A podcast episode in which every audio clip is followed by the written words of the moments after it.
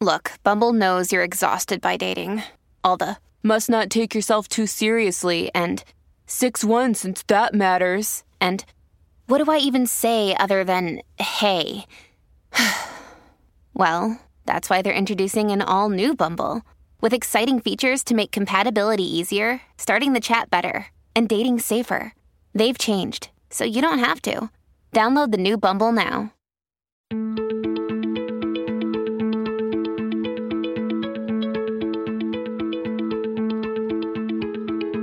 I'm Nil Zacharias, and you're listening to Eat for the Planet.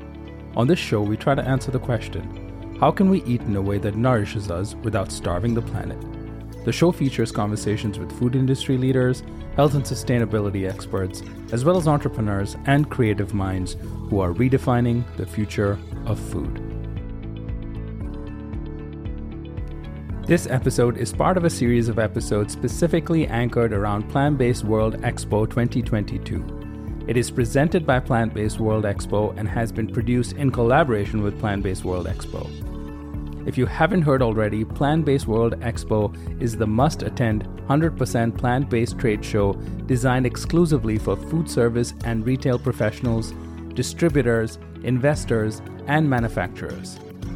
Now, in its third year, Plant Based World Expo is where you'll discover innovative plant based products, hear from industry leaders and pioneers, and connect with the right people from the trade. And you'll be the first to sample mouth-watering plant-based food from groundbreaking US-based and international companies.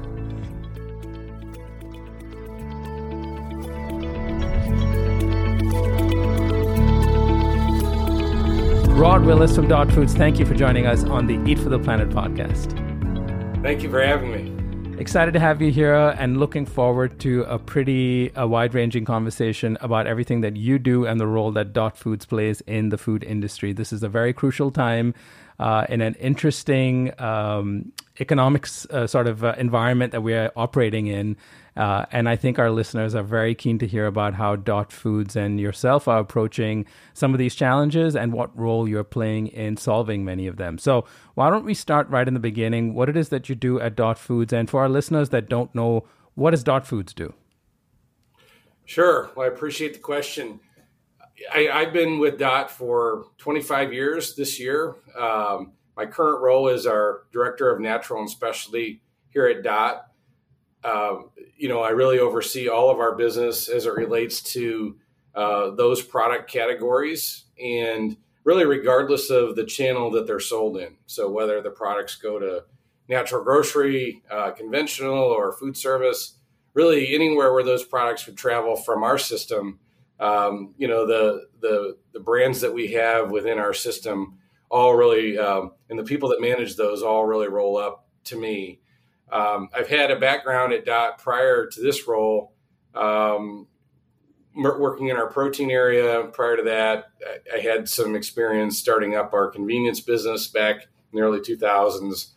And so, uh, really had a lot of different opportunities here within Dot. As far as the company is concerned, the company has been around since 1960. It's a family owned operation and it's based in central Illinois um, is where the company started. And so our footprint today is 12 U.S. Uh, distribution centers. We have uh, a location in Mexico that's a joint venture, and we also have two locations in Canada. We currently um, deliver and get product to about 50 countries around the world um, and have a very heavy influence, obviously, in North America. The, the real uh, value that we bring to the industry is that we're able to get products moved within our system to anywhere in the US uh, within a two to four day span with really no minimum by supplier. So if a supplier is currently shipping small orders all the way across the country to multiple distribution points, our our business model really solves for that problem. So instead of having that occur, uh, the products end up in our system and when one of our mutual customers orders the product, we ship it to the distribution center that uh, that customer uses. So in retail, as an example, we may ship to Target in one of the Target distribution centers In food service, as an example, we may ship to a food service distributor like Sysco, and they would take the product to the last mile, whether it's to a store in retail or to a restaurant in food service. We don't go to the last mile, but we do get it to the point where um, the distributor in that market is really the one uh, that takes it the last mile. So you play a very crucial role in this industry. Uh, I know some people refer to Dot as being a redistributor, but it doesn't accurately capture the significance of the impact that you can have in this industry. I've often, in recent conversations on this podcast and, and, and outside of it, have been talking to people about how the food industry in general, and especially emerging categories like plant based, are seeing a lot of demand from the consumer side. At the same time, there's an overabundance almost of supply from the manufacturing side. And we kind of seem to have this whole bottleneck in the middle. And if I really have to visualize where dot comes in is exactly in that middle place where we need to like free up some bandwidth if you had to look at this as a technology problem. Uh, and you are sort of like the pipes connecting both ends of it. So i find that kind of unique in, in the role that you play that maybe some people don't quite understand. Yeah i would tell you that uh, you know we, we would call ourselves a redistributor in food service. That's a term that food service uh, people understand and recognize and attach value to in the retail and grocery world, the, the term we, we generally use is consolidator because when a retailer hears the word redistributor, they think uh, negative things that generally aren't accurate to how our business model works. And so, like a lot of things in life, you have to make sure that the, the words associated with who you are and what you do are representative of what you do. And so, I would tell you that we we see uh, a huge amount of interest and innovation and development in brands right now, and there's uh, a very significant role that retailers and food service uh, operators play. But to your point, there's a lot of confusion and there's a lot of um, unfinished business, you might call it, on how to connect the dots. No pun intended, of course, but how to connect the dots between when the product is made and how it ultimately gets to the end consumer. And so even if you watch like a Shark Tank episode and they have food brands on there, you know, I watch that on a regular basis and I see uh, a brand gets on there and they talk about what's going on. And even the investors, which I happen to know a couple of those guys um, on the show, um, you know, even they, they don't really talk about distribution very much. Mm-hmm. It's all about what's going to happen on the shelf. But some of the biggest questions is I scream through my television, which they can't hear me, but I scream through the television and say, "But you're forgetting all the parts and all the details of how that product gets from from point A to point B." And uh, and I think that really is uh, a huge, uh, hugely important uh, thing when it comes to who's going to win in the long run. Mm-hmm. If you don't have a well defined strategy for how the product is going to move and where it's going to go and how it's going to get there and what it's going to cost um, you could have the greatest tasting, best attributes of all time, and the product could still fail. Yeah, that's so true. I mean, and you've been in business for decades now, and I think although that definitely might have helped you when we went through this very unique time period in the last year, two years and a half, I think now, since the start of the pandemic. Uh, I guess I have to ask this question. How did the pandemic change your business? To what extent has it returned back to where it was? Um, or have you emerged out of the pandemic or in this period that we're starting to emerge out of the pandemic with a, sort of a renewed focus on new things that you weren't doing before? I appreciate that question, and it is a it is a painful topic for sure. But uh, you know, when we started into the pandemic in uh, early 2020, in March of 2020. It was right around the time that Expo West was uh, getting ready to, to go, and there was lots of questions around whether that that event was going to happen or not. And it, ultimately, it got canceled. And right around that time, you know, our business in 2019, 2020 was about 70% food service. And the remainder of it was either in retail grocery or convenience. And what happened was overnight, you know, restaurants stopped um, having in in in house uh, dining. Schools went virtual. It, it all uh, collapsed almost overnight. And so, you know, thankfully at Dot, we were able to um, keep the lights on here. We were able to keep uh, the majority of our people employed. We had some furloughs and things like that, but nobody lost their their jobs permanently. We had some temporary uh, things like that, but um, in the end, you know, the company was strong and and was able to push through. I think one of the big changes that occurred because of that, though, was our recognition that we were a little underweighted in other channels outside of food service. We've always wanted to be more of a player in retail grocery, and up to that point, we we hadn't had a great reason, um, at least from the retailer side, to participate with that. And so all of a sudden, we had lots of major retailers around the country that were having a hard time getting product and filling their shelves that that reached out to Dot and and were looking for sources of supply wherever they could get it. And that um, that interest level continues to this day. And so one of the big changes we've had is that our business is moving more towards a 50-50 split between retail and food service today than it was in back in 2019. And that's been a positive development, especially in the natural and specialty area mm-hmm. where a lot of the retailers don't buy these products in truckloads direct and they need a solution like that to be able to consolidate those orders. So it was really a great time for our group on the plant-based side and in natural specialty to provide a solution that covered, you know, food or for retail and then even in food service, in a lot of cases, the brands that were shipping truckloads to Sysco all of a sudden didn't have truckloads to ship anymore. Mm-hmm. And so some of those orders started to flow through Dot because they were, you know, smaller in, in size. So overall, it um, at the end of the day, it's really made us a more well balanced co- uh, company between food service and retail. And uh, I think it only exposes the need for good solutions in all supply chains, whether you're and really in any channel that you're talking about, is how do you get the product where it needs to go? And and now the big challenge obviously is fill rate. Mm-hmm. So brands are having a hard time filling orders, which is why you still see empty shelves in the supermarket. You're still ordering something off the menu in a restaurant, and they're telling you it's not available. Those things are not uh, going away anytime soon interesting, right? This whole opportunity that has opened up in retail for those that were not focused on it before. And I think also retail has uh, generally experienced a spike in sales in the last couple of years. Now the question remains can they keep that going, right? Can they beat those previous years' numbers? And so that's going to be a challenge. So I, I don't see retail slowing down.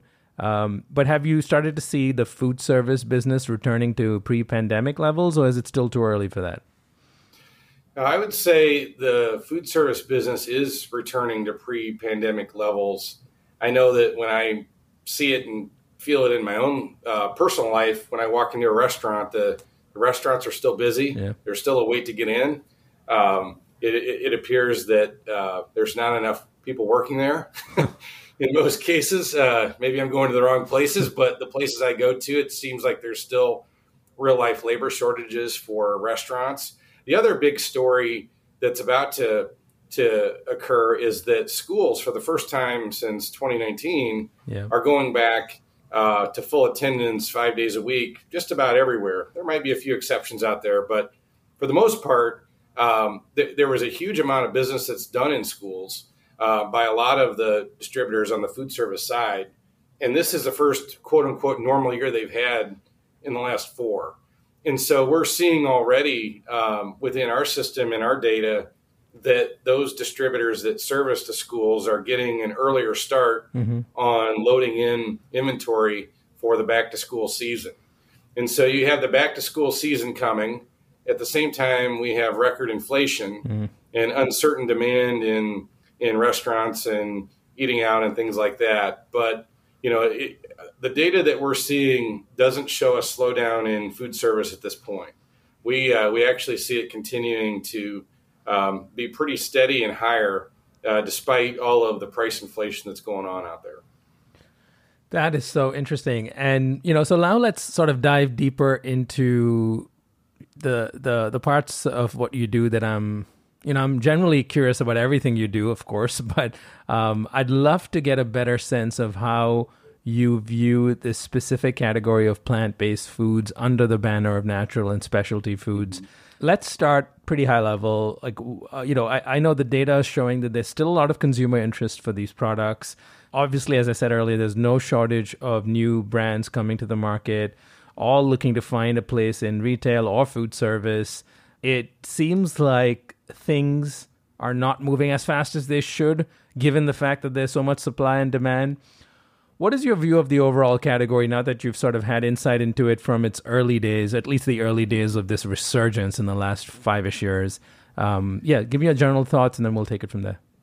Sure. Well, I'd be happy to. So, you know, we uh, we really started out our journey with plant based um, back in 2015. Um, so that's when the Natural Specialty Group at DOT started, and and really back in 2015 um, it was prior to the big splash that some of the large brands like an Impossible or Beyond Meat, uh, some of those brands were still not yet household names at that point.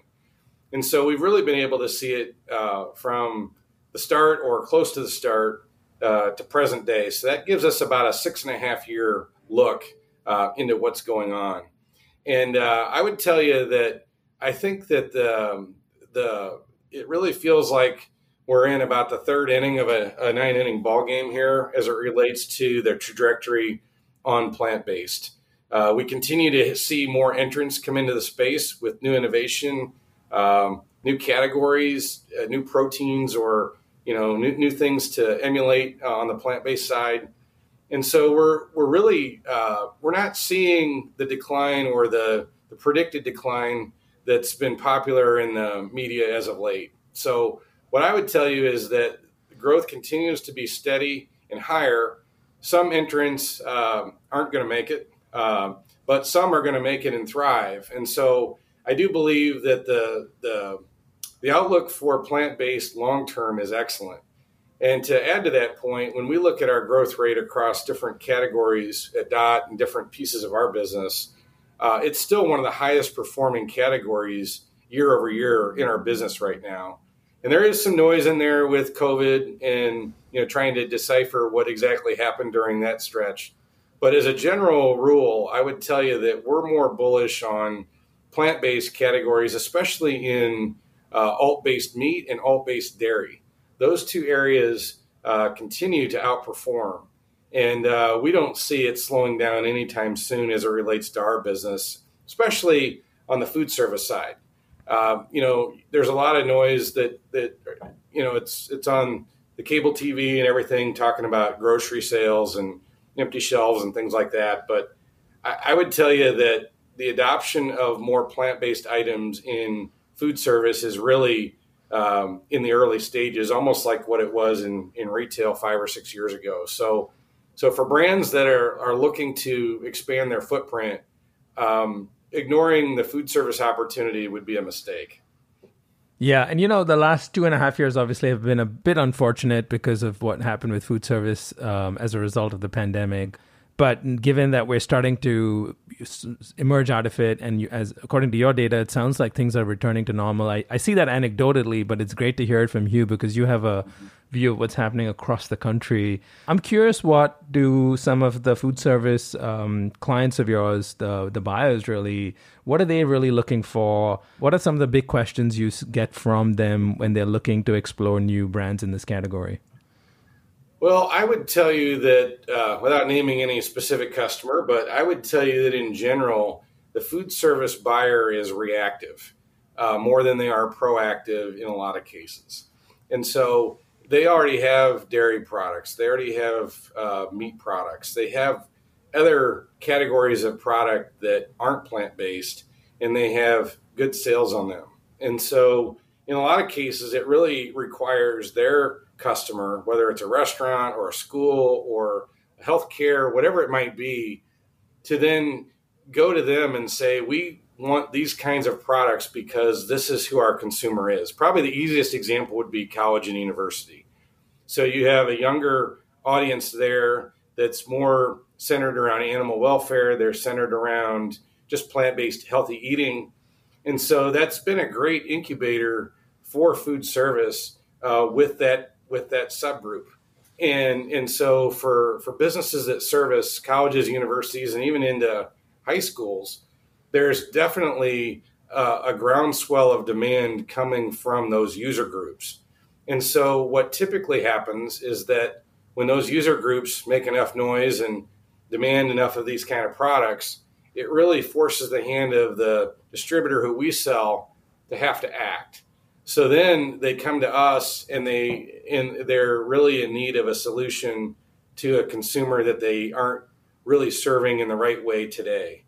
So the the trick to the whole thing is to make sure that our offering is wide enough that we can handle most categories depending on what that particular customer wants. If they come to us and they're looking for a gluten-free cookie, uh, or they're looking for an almond milk, and we don't have those items, um, then it makes it even more difficult because they have to try to source it direct mm-hmm.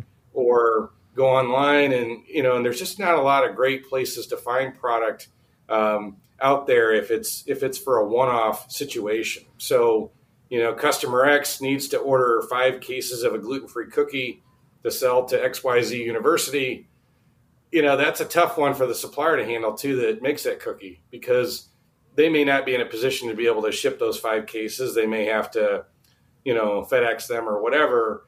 It just doesn't create an efficient supply chain for anyone. So, us being able to anticipate what those needs will be and then having an offering at least um, to be able to provide it is key. The other thing I would tell you is that the attribute is more important than the brand in most cases. So, when XYZ distributor calls or contacts Dot Foods, they don't say we want XYZ brand of gluten free cookie. They say, do you have any gluten free cookies for X price? And if you do, I'll take five cases. So I do think that the attribute becomes the first um, concern because that's really what the buyer is shopping for is the attribute because their customer isn't typically brand loyal at that point. point and then there have been some brands in plant based that have done a great job of creating brand identity and loyalty. But I would tell you that the majority of products that we sell, um, brand loyalty is third or fourth after the attributes and really, you know, what the product actually is. And how does that work in a category like plant-based meat where it's, you know, if you read the it is a reality, but also if you read some of the negative press around plant-based lately, the criticism is that there's too many companies in each category and they all sort of sell the same products and there's not enough room for all of them. Maybe they're specifically talking about retail and perhaps that's true in retail and there'll be a few category leaders that em- emerge. Let's talk about food service where you you know you just mentioned that the brand loyalty is less important. It's more about whether they're looking for a certain type of product to have certain perhaps macronutrient profiles and perhaps be gluten free at the same time. Um, and of course, price is always a consideration. So, you know, how does how does plant based meat fit into the the food service um, sort of buyer mindset, really? Yeah, well, I would tell you that you know plant based meat. If you think about restaurant business for a second, and you know menu uh, menu identification, meaning that um, if there's a popular brand that somebody's heard about, a consumer walks into a, a national chain restaurant and they're looking for an item. If they see the one that's familiar to them, um, there's definitely more of a chance, I think, that it resonates with the consumer. So I think in the plant-based meat category, there's a couple big players out there, and they, you know, they've done a good job of concentrating on a lot of the chain accounts that have really expanded their message. And so, uh, in those cases, I think the product is probably a little less price sensitive. Uh, in a higher end uh, chain restaurant, you know, a plant based uh, burger, as an example, you know, those those generally sell at least what I've seen, you know, 14 15 16 dollars for the burger in a restaurant setting, sit down restaurant. Uh, and the name recognition definitely helps them with the price point if there wasn't a, a, name associated, I think it would be more difficult to get that level of a, a ring uh, with that customer on that item. I think the other thing that a lot of chain restaurants are looking at is that they're looking at the plant based options as um, a magnet, if you will, to draw in a consumer that they don't currently service. Hmm. So if you think about it like this, you've got three friends, and the four of you decide to go out on a Friday night, and you're all trying to figure out where you want to go to dinner, um, and you've got a uh, plant-based vegan eater in the car with you, and the other three are traditional meat eaters. Um, there's a good chance that the the plant-based eater is going to speak up and say, I, I need us to go somewhere where I have good options to be able to choose from. And so if there's awareness by the four people in that car that they can go to XYZ restaurant and they can get a plant-based burger for their friend, the other three might still not eat uh, a plant-based meal there, but the fourth person will. And so if you think about that from a restaurateur standpoint, they just got a carload of four people to come in because of the needs of one of the four people in that car. And if that restaurant wasn't known or didn't have a plant based item, that car goes down the road and goes across the street to the restaurant next door. So I think that a lot of restaurants have recognized this and they realize that they have to have a much better option on the menu than just a generic veggie burger mm-hmm. to be able to meet the needs of all of their customers and especially new customers or um, you know maybe that vegetarian uh, plant-based eater has never eaten there, but the other three people have, and they're not going to eat there tonight if there's not something there available for their fourth person. So the other interesting part of this is that the food cost on plant-based burgers tends to be higher than um, regular beef, as an example, and so the restaurant typically makes less money on a on a plant-based burger than they would on a regular burger. And so they featured on the menu, but you know how much promotion is going on in the restaurant to get the three meat eaters to convert over to a plant-based eater unless the restaurant's really themed that way so if it's just a traditional restaurant they want to make it available mm-hmm. and they want to make the product easy to find but they're they tend to not lead with it uh, other than the fact that they want to draw in people that are driving down the road that might have a variety of uh, nutritional requirements yeah, that's such useful insight. Uh, let's stick with plant based meat. I'm sure you've got uh, even more insights you can share here. So I really want to get into it because, you know, we felt like back in when you said when you launched in this space in 2015 was sort of the early days of this resurgence of plant based meats, right? And I, if you really wanted to pinpoint a moment, it was probably I don't know who came first, but the Beyond Burger and the Impossible Burger around the same time both came out with products that were you know very different from anything that that was there for the past for the prior 20 years. And they both went on to first tackle the burger category. And of course um, both have experienced pretty monumental success in the last several years uh, with the burger category specifically and have started to branch out slightly you know into sausages and breakfast sausages what about other plant-based meat categories? I know chicken in the last year or two has maybe three years has been starting to be like the you go to trade shows at least in the last couple of years when we've had trade shows. Uh, I saw there were more plant-based chicken brands than anything else. It felt like what was happening in burgers a few years ago was happening with chicken, at least at the trade show level.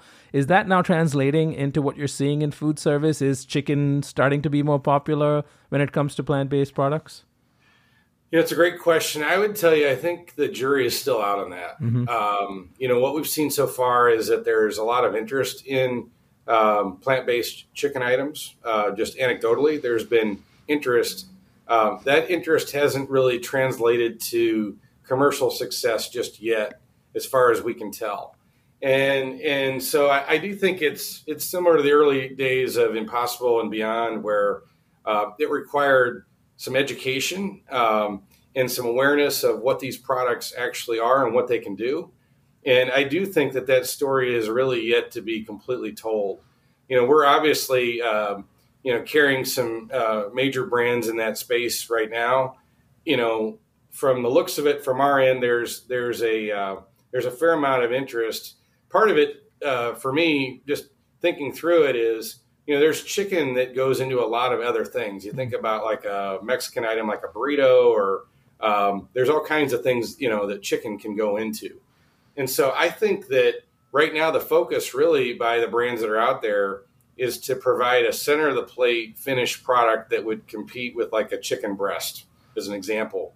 But I do think that there's a a big opportunity for the right player, and I haven't really seen it yet, but for the right player to uh, create a chicken item that's an ingredient that mm-hmm. goes into other products. And so, chicken is much more of an ingredient in a lot of cases. Uh, unlike a burger, you know, you have beef that can go into other things too. But um, you know, the burger is such an easy one because it's um, you know from a carbon footprint standpoint for cattle and just the resources required for beef, the animal welfare issues that are going on. You know, uh, it takes two years to raise uh, a cow to, uh, to, to then convert that to, to food. Whereas, um, you know, chicken, you know, chicken's life cycle is about 45 days mm. uh, from start to finish, which surprises a lot of people. Uh, but it is only about a 45 day life cycle. Um, the issues with animal welfare on chicken quite aren't, aren't quite the same as they are with beef. And so I think that there are some people that will have always eaten regular chicken but won't eat beef. So they look for a plant based option in beef. So to me, I think there's probably fewer um, consumers that will will care that chicken is plant based than there were beef. So I think the market is a little smaller on the consumer side.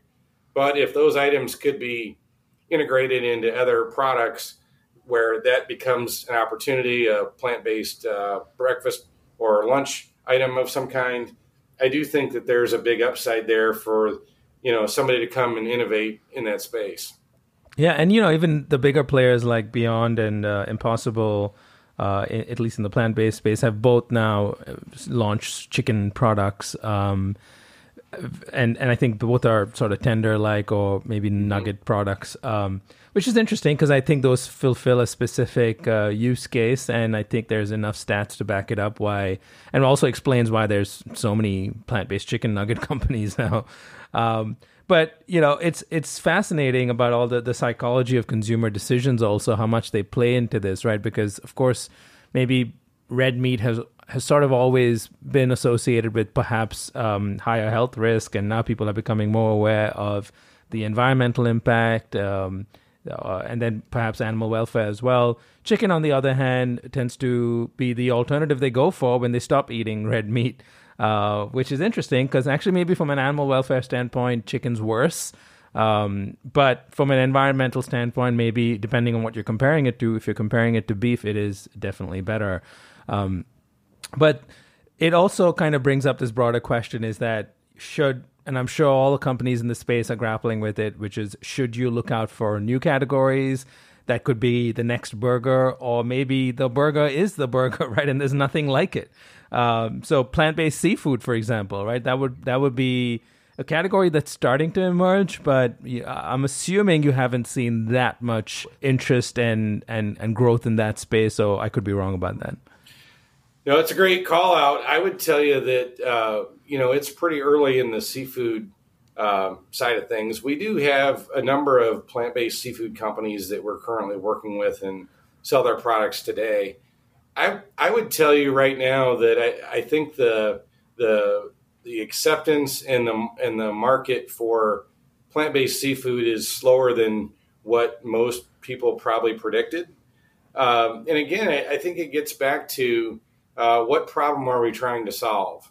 So if it is it animal welfare, and there's a excuse me, there's a lot of vegetarians out there or pescatarians, I might say, that won't eat um, a land-based animal product, but have no problem eating um, you know seafood.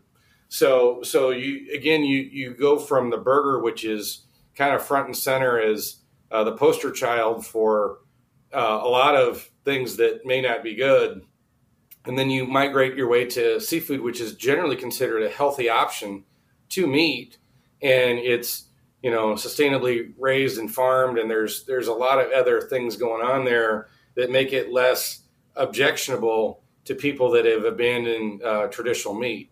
So now you're getting into items that would have to appeal to somebody who's already a seafood um, eater uh, for those reasons, and so I think the market for seafood um, is going to be limited. Um, and I, there, there, there can definitely be exceptions to that. There can be innovation, but it just isn't. It, you know, it, it does is it's not going to overtake uh, you know the the burger world in terms of sales anytime soon.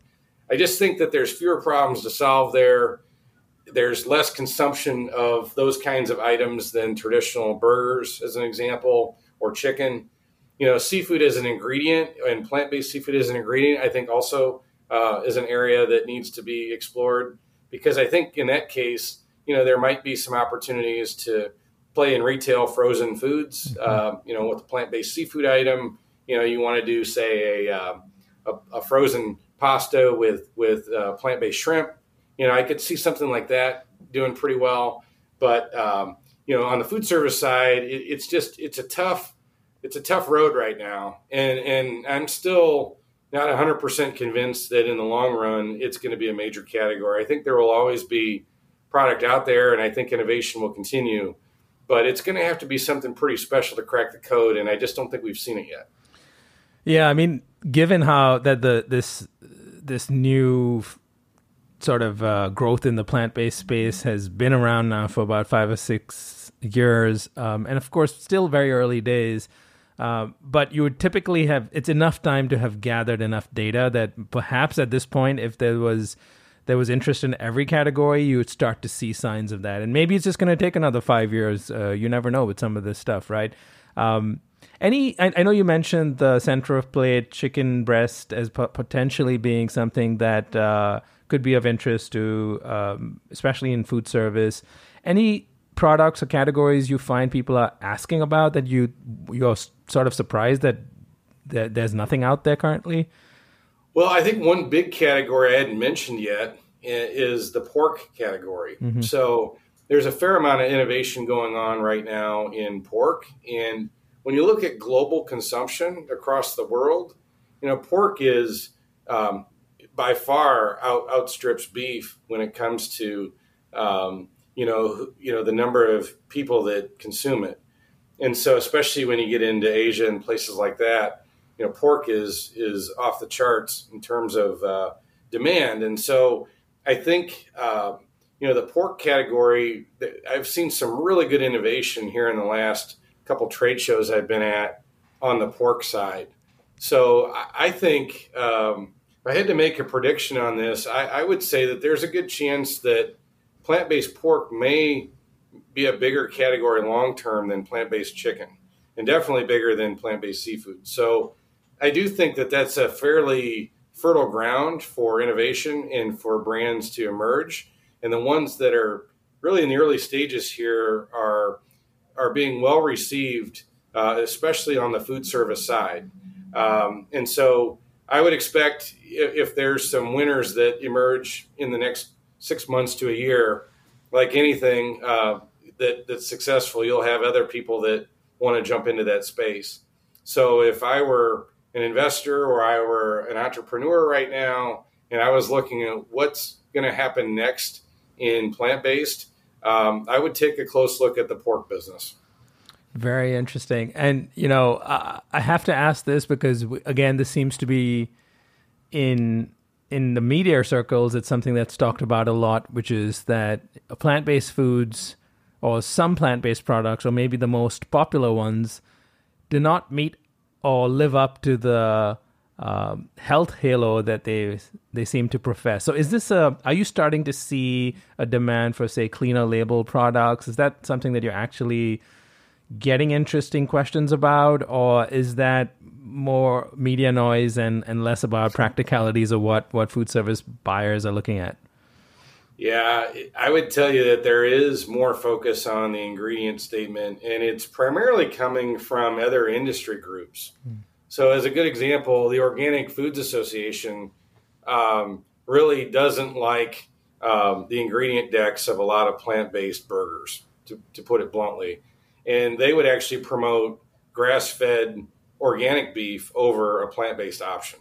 Um, so, if you follow their um, Instagram and their media feeds, uh, they're clear in the fact that they, you know, they, they look at a plant based burger as a highly processed, uh, engineered product.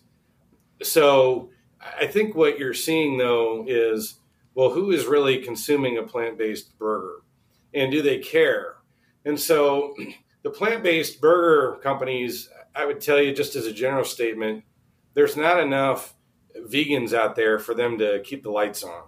And so what they're really trying to do is identify people that are plant-based flexible, meaning that they'll they'll still eat a regular burger one night a week, but maybe instead of that second burger, they'll eat a plant-based option.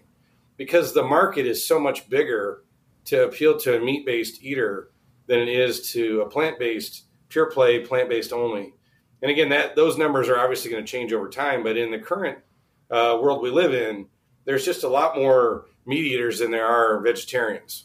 And so if, if they can convert meat eaters into a plant-based eater and along the way it's got a few ingredients in it that that aren't necessarily uh, a healthier option they're willing to take that trade-off to keep the flavor and taste profile um, comparable to what that meat eater would normally experience on a on a meat item and so I think there's kind of a tug of war going on mm-hmm. between we want a clean ingredient deck to appeal to a segment of the consumer base. But if we make it too clean and too pure, it may not taste as good or mimic what the real, quote unquote, the real thing would be. And so when you're dealing with real life sales and marketing and market share and things like that, um, my my guess is that the flavor profile um, and just the eating experience will win out over the ingredient deck in the long run until there's a large enough population of people that care about the other things more. And I just don't see that that's going to happen in the next five years. I think it'll be something that a lot of people want to talk about. But in terms of translating that to sales or making some big changes to an item, unless they can make the changes and keep the product tasting and performing the same, if they can do that. I think they'll move there. But in a lot of cases, it's difficult to have have uh, all of those things in one item. Yeah, I think those insights are so spot on. Um, I mean, at least I've seen that anecdotally. It seems like we're again because you've got to contextualize all of this. We are very early days. I mean, we sometimes forget that we think that everyone's eating plant based. That's not true. We're starting to definitely see a shift in that direction, but the early phase of that, I think you can almost break this down into phases. We're at like phase one out of, I don't know, 10 maybe. And phase one is like people are maybe even starting to mentally accept that a plant based meat option or dairy option or a cheese option has the same level of taste and satisfaction that they get out of the one that is uh, animal based. And I think that's going to take a few years to sort of normalize and level set. Uh, and then those same eaters, most likely down the line, will be like, well, now let me look for something that maybe is not exactly the same, but perhaps is similar, but maybe has a cleaner nutritional profile. So it's almost like they move through the phases of realizing that what they should really be eating is more whole plants or whole whole foods in general um, and some people won't make that entire journey, right? Maybe they'll be stuck at phase three of that journey. Uh, but again, as a company, as a manufacturer, you've got to meet people where they are right now.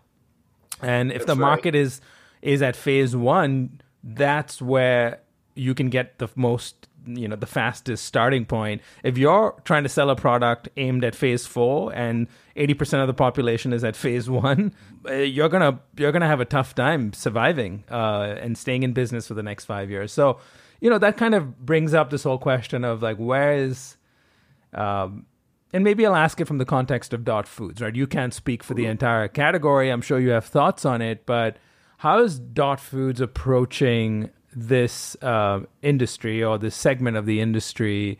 I, I, know you mentioned earlier you're still bullish about it. It's very early, but you know how are you putting time and resources in in making sense of all of this, and where does this fit into maybe some of your own company's commitments around sustainability and uh, you know longer term growth plans?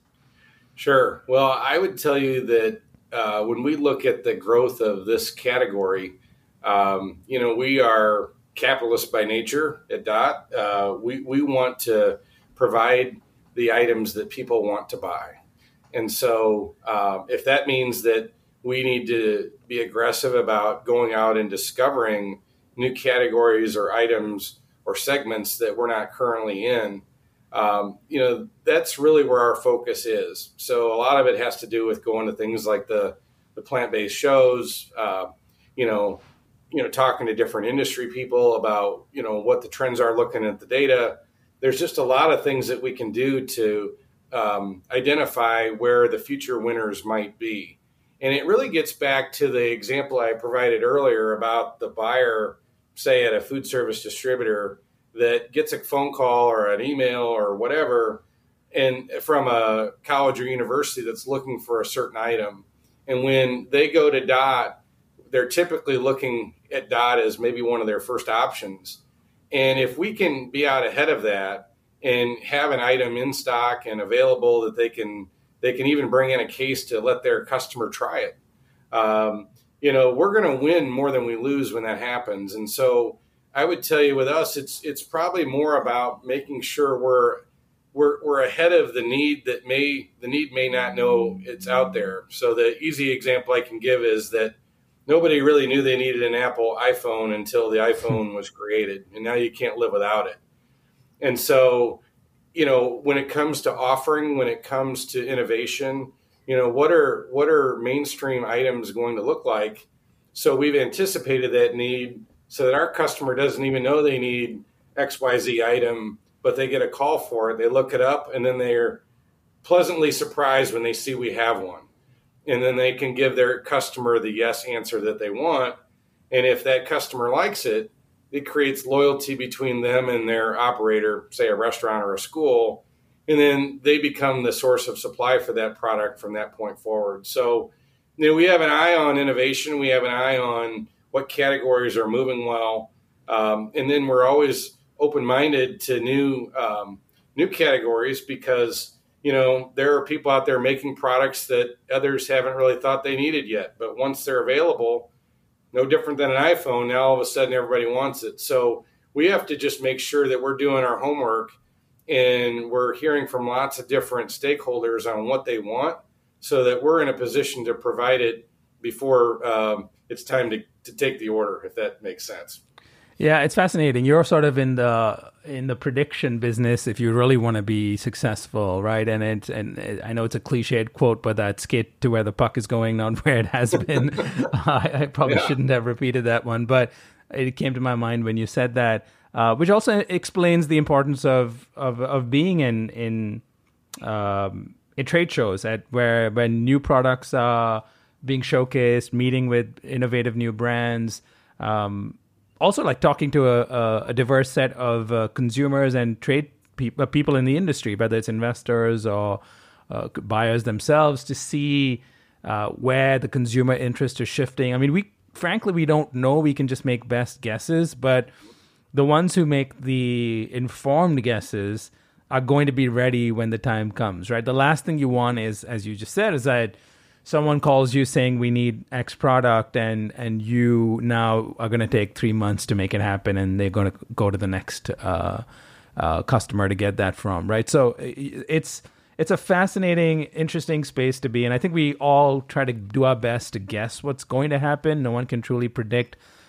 But I guess we can categorically at least say that the space is growing and and certain categories are growing much faster than others. What do you have to say about uh, the doom and gloom that some people are predicting in the space that there's mm-hmm. too much hype and there's too much money floating around and there's too many startups. Um, I don't think this is the first time we've seen that. Maybe in this plant based category, obviously it's the first time, but I'm sure from your experience working in this space for other food categories, is there have you seen similar trends and usually how have they turned out for companies? Yeah, it's it's appreciate the question. I, I, would tell you that back in the early 2000s, one of the jobs I had here at Dot was to develop out our convenience store channel business, and so this was 2002, 2003, somewhere around there. And at that time, right after we got in into the convenience channel, uh, was really when the energy drink craze took off, and everybody and their brother had an energy drink and I remember there being, you know, 20, 30 brands.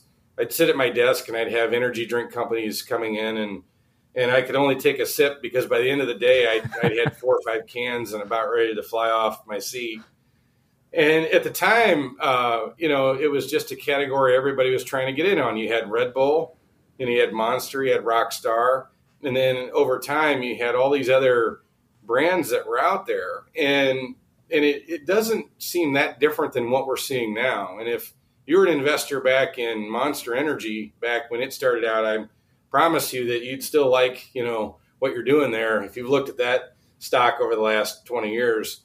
But um, you know, I look at the the plant based meat in particular is, similar in that way, in that you're going to have three or four established players become the national standard, uh, but then you're going to have other uh, brands that fill different needs that can come in. So, a quick example in the energy drink category is now you've got a brand called Bang, and Bang has taken the world by storm in a mature category where the other three guys have been out for a long time.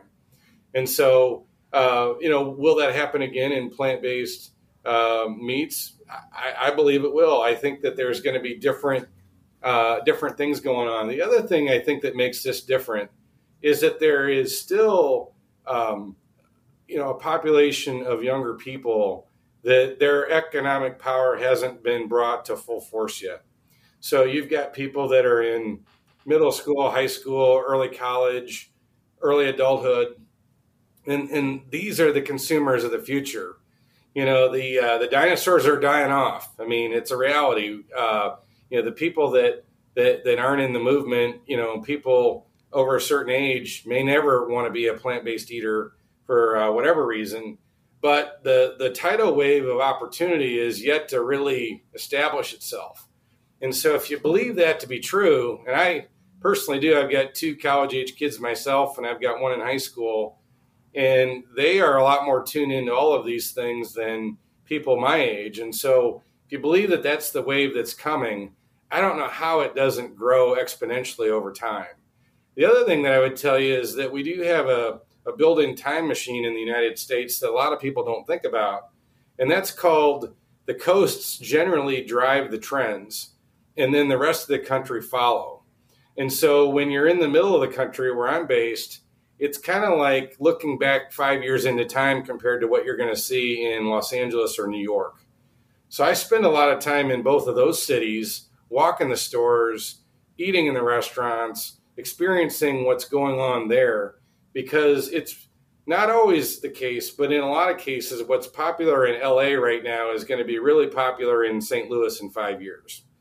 And so the plant based movement's really a coastal movement. When we look at the data and we look at uh, where these products are being sold, you know, Austin, Texas, New York, Miami, um, Chicago, LA, Seattle. Well, there's a lot of other cities I didn't mention there that will eventually figure this out.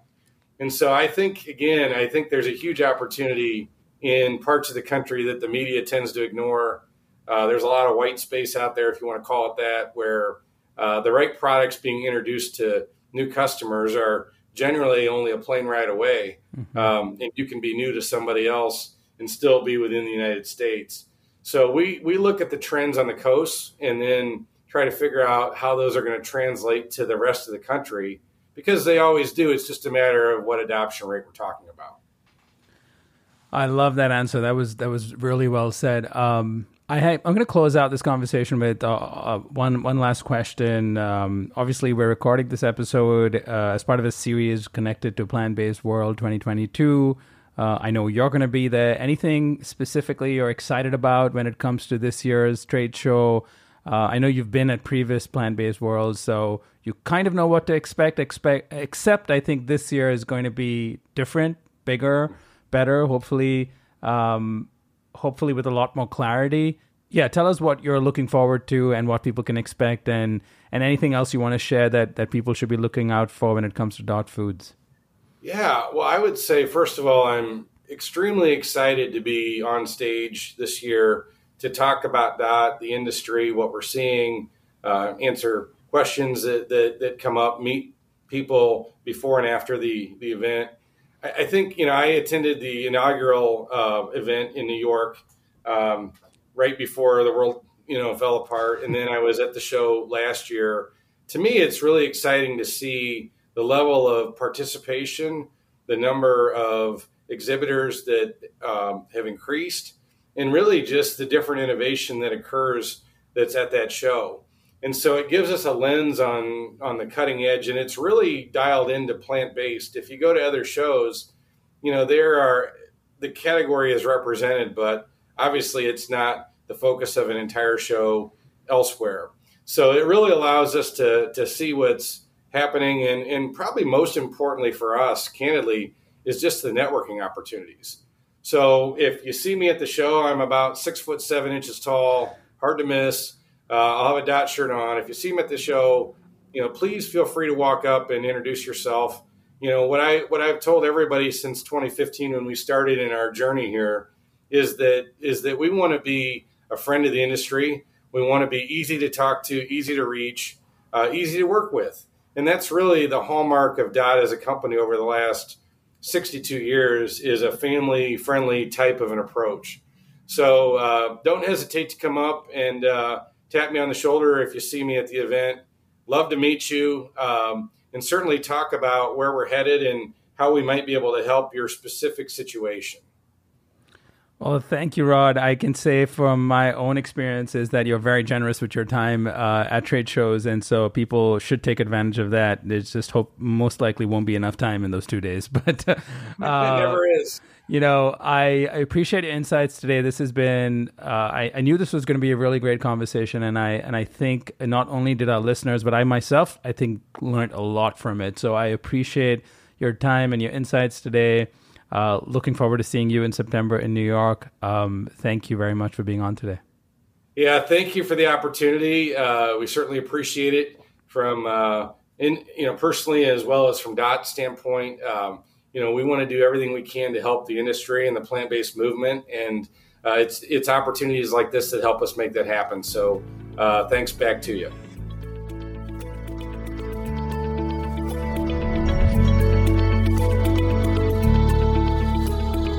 You've been listening to Eat for the Planet with Nil Zacharias.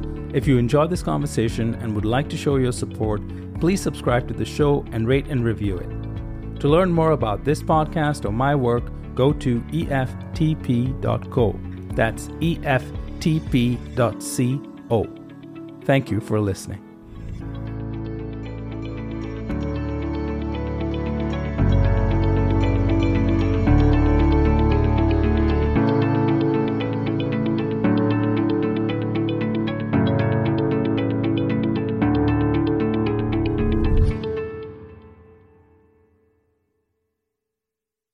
Hello, it is Ryan, and I was on a flight the other day playing one of my favorite social spin slot games on chumbacasino.com. I looked over the person sitting next to me, and you know what they were doing? They were also playing Chumba Casino. Coincidence? I think not. Everybody's loving having fun with it. Chumba Casino is home to hundreds of casino style games that you can play for free anytime, anywhere, even at 30,000 feet. So sign up now at chumbacasino.com to claim your free welcome bonus. That's chumbacasino.com and live the Chumba life. No purchase necessary. VGW. Void prohibited by law. See terms and conditions. 18 plus.